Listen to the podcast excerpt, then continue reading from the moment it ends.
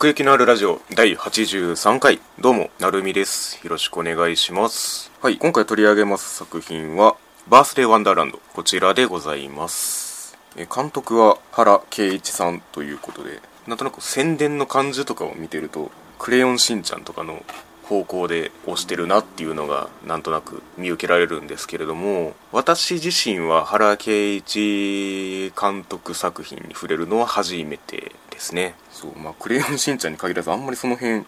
触れられてないんですよね。というわけでまあこのバースデーワンダーランドを通してこの原圭一さんを知るというような形になっているわけなんですけれどももうこの作品をに触れる上で欠かせないのがこのキャラクターデザインですね。イリア・クブシノブさん。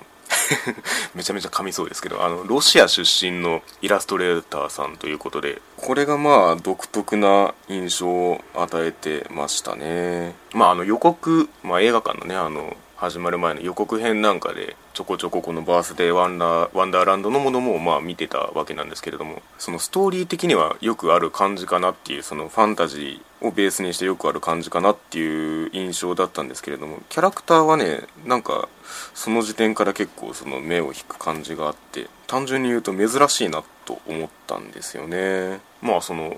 ロシア出身というところつまり海外の方っていうのがどれほどその影響を及ぼしてるかはわからないんですけれどもなんかね妙にこの 日本人受けしそうなラインだなっていうのがありましたね。だけどもどこかエキゾチックな感じもあるというか。この作品のそのアニメーションっていう意味ではなんか結構ねの表情が多彩でその辺もねキャラクターデザインっていう範疇にとどまらずなんかいろんな表情の魅力があったなというふうに思ってますね。なんかこうじとめなんかをすることが多いんですけれどもなんかそういう細やかな工夫が感じられるデザインでしたね。まあ実際そのキャラクターデザインにとどまらず結構この全体のというか美術美術類とか部屋の感じとか結構そのこの作品を作る上で重要な部分をこのイリアさんが担っているらしく、まあ、その辺のテイストもうまく出てたのかなっていう気がしますね、まあ、そういう意味で、まあ、この作品全体を通して絵の魅力を強く感じたところはありますね。ファンタジー作品なんでそういうイマジネーションの早期なさせ方に対してちょっと身構えてしまうところがあるんですよね。なんていうかある意味その異世界観を出すための工夫というかただその辺割とそのそこへの力で乗り越えてくる感じがあってその辺は見てる間もその作品に身を預けやすかった部分ではありますね。まあそういう意味ではその現実世界と地下室の扉を通ってたどり着くワンダーランドとのそのまあ対比みたいなものはあるんですけどもその画面の綺麗さっていう意味ではどっちも差がないというかむしろ私的に言うとその冒頭のその現実世界からその地下室の扉に入るまでのこの現実世界の描写だけでもすごい満足感のある映像だったなって思ってますね。なんていうか もう現実がもうファンタジー感に溢れてるんですよね。家の感じとかもその主人公の茜を映すところから始まるんですけれどもその茜がいる家の表現からしてねなんていうか あのファンタジー感に溢れるというか映像じゃないんですけどなんかその 西の魔女が死んだっていうのがパッと頭に浮かびましたね。魔女の家だなって。まあ実際お母さんがねあの魔女っぽい感じの立ち位置の振る舞いをするんですけれどもそういう一個一個の細かさに信頼がおけるというかね。で実際そのワンダーランドに一緒に行くチーっていうお姉さんがいるんですけれどもまあおばにあたる人なんですけれどもね。このチーが経営してる骨董屋なんかもねあのー、雰囲気が良くてそれこそそのいろんなものがいっぱいあるぞ感をねあのふんだんに出してるわけなんですけれども。だからこの辺を見てるとねあのー、こういう細かさに注力してるとなんか どっかで力尽きるんじゃないかなっていう気がするんですけれども、まあ、あるいはそのそういう細かさによるリッチな感じが達成されない場合っていうのがまあ往々にしてあるかなっていう印象があるんですけれどもその辺はねあの最後もね力尽きることはなかったですね。ちゃんとその作品を動かす力として働いてたなと思って。だからそれこそ これもあの私がよく言うんですけれどもその動くイラスト集っていう感じはこれにも言えるかなと思って。その辺このキャラクターのデザインとその後ろの背景の感じ等にそういうその不安な線がなかったのでそこは素直にすごいなと思いましたね、まあ、そういうそのこの小物を積み上げて異世界つまりワンダーランド感を出していくわけなんですけどもその点あのアリスの増録のワンダーランドとかあとあのペンギンハイウェイのあの最後の海の中のシーンとかね。あの辺のこう本流みたいなものを感じるところでもありますね。結構ねあのキャラクターのバランスも良くてさっき言ったようにその主人公の茜と、まあ、おばにあたる地。で異世界側からワンダーランド側からヒポクラテスっていうひげ面のシルクハットおじさんとピポっていう小人のこの4人でそのワンダーランドをずっと行くわけなんですけれどもこの辺のねあの、掛け合いのバランスというかキャラクターのバランスがすごいいいなっていう風に思いましたね、まあ、声優的に言うとあの茜主役の茜の声はあの松岡真優さんがやられてて主演としては初らしいんですけれどもあの声の形のねあの翔也の幼少期の声を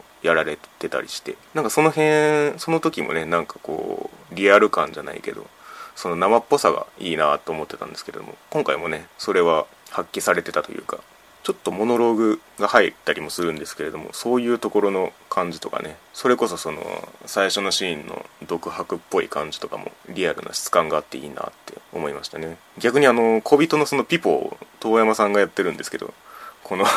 すがすがしいまでの遠山さん感が感じられてこれはこれで良かったですね。あの 超跳ねる感じというかこれはこれで安心感があるというかね。まあまあそんな感じでワンダーランド行くわけなんですけれどもストーリー的にはねちょっとねあのー、長い単純に長いっていうところもあって若干気持ちが乗りづらい部分もあったなって思いますね。一応あの2時間近く115分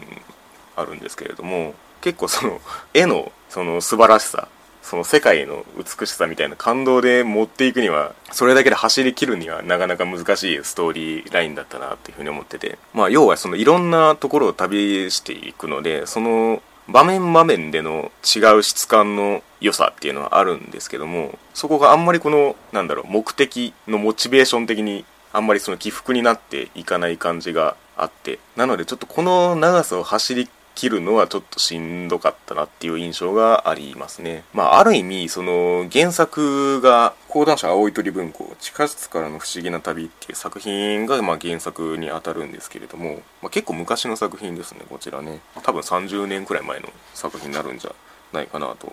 思うんですけれども、そういう意味ではね、あのー、枠組みとしては若干懐かしい気分になったっていうか、児童文庫の冒険団ってそうだったなって思ったっていうかね。昔のちょっと読書体験をこう想起させる冒険感だったわけなんですけれども、そういう意味ではその異世界のへの冒険を通して成長して帰ってくるって結構そういう枠組みってあるなと思って。でそれがこう母から声伝えられるものであったりっていうかねそういうところに帰ってくるところもあってその全体の枠組みとしてはすごいこう懐かしい気持ちにもなれてそういうならではの良さはあるんですけれどもいかんせんその その間中中が長いっていうね そういうのはちょっとありましたね。その単純な長さだけじゃなくて筋としてところどころあんまりうまくないなっていうとこもあって特にあのラストに向けてところでその錬金術師であるヒポクラテスがですねあのあるアイテムを錬成しに自分のその作業場、まあ、家に帰らないと作れないっつってメインのクライマックスの場所からめちゃめちゃ移動するんですよ車で。え今今から帰るの？と思って。なんかすごいあの音楽的にあの何ていうんですか F1 的な盛り上げをしててそういうギリギリギャグとして処理できそうな感じでやってたんですけどなんか動線としてなんか 変な感じがするなと思って。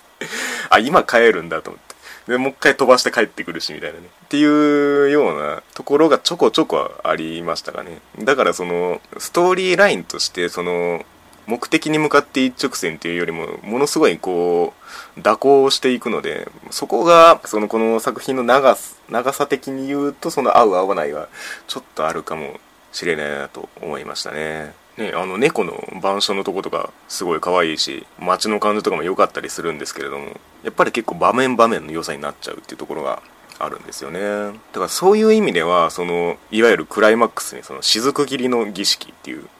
ところがその一番重要なシーンになるんですけれどもそれ自体は映像的にすごい綺麗なんですよ。音楽的にもテーマソングが流れてこうカタルシス爆発みたいなシーンにはなってるんですけれどもいかんせんそこに至るまでで蛇行しているのでその気持ちの乗り具合としてはやっぱりちょっとぶつ切り感はあったなっていう感じなんですよね。そこであのまあ茜た、まあ、涙を流すわけなんですけれども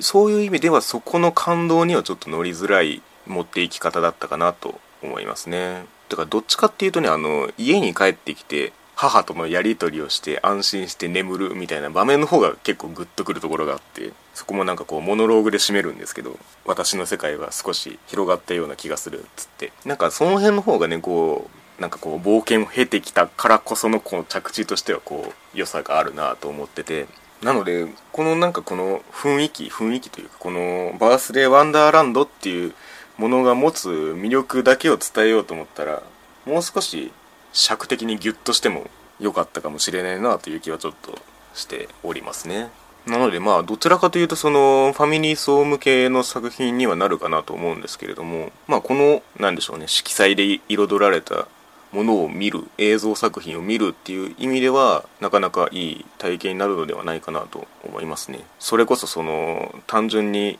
部分部分に反応していく上では子供の方が向いてるんじゃないかなっていう気もしますし、うん、結構ねそのそれぞれのキャラクターの動きがね独立してたりするんですよね。3D 作画とかでよく見る感じなんですけれどもなんかその場面にちゃんと時間が流れてる感じっていうかね。多分あれ全部人力でやってるってことですよね。いやそれが結構、まあ、さっきの表情の変化みたいなことも触れましたけど動きとかも結構そうで。あとなんかその物の配置画面上の物の配置とかでもなんかそのキャラクターを結構隠すような配置とかがあったりとかしてなんかその場面の都合じゃなくて実際その世界がそうなってるからそうっていうなんかそういう意識が感じられましたね。だからそういう意味ではこのワンダーランド感世界の強さみたいなものは感じられたのでぜひねあの お子様がいらっしゃる方はあのお子様と一緒に見に行ってみてもいいんじゃないでしょうか。はい。というわけで奥行きのあるラジオ第83回バースデーワンダーランドのお話でございました。ありがとうございました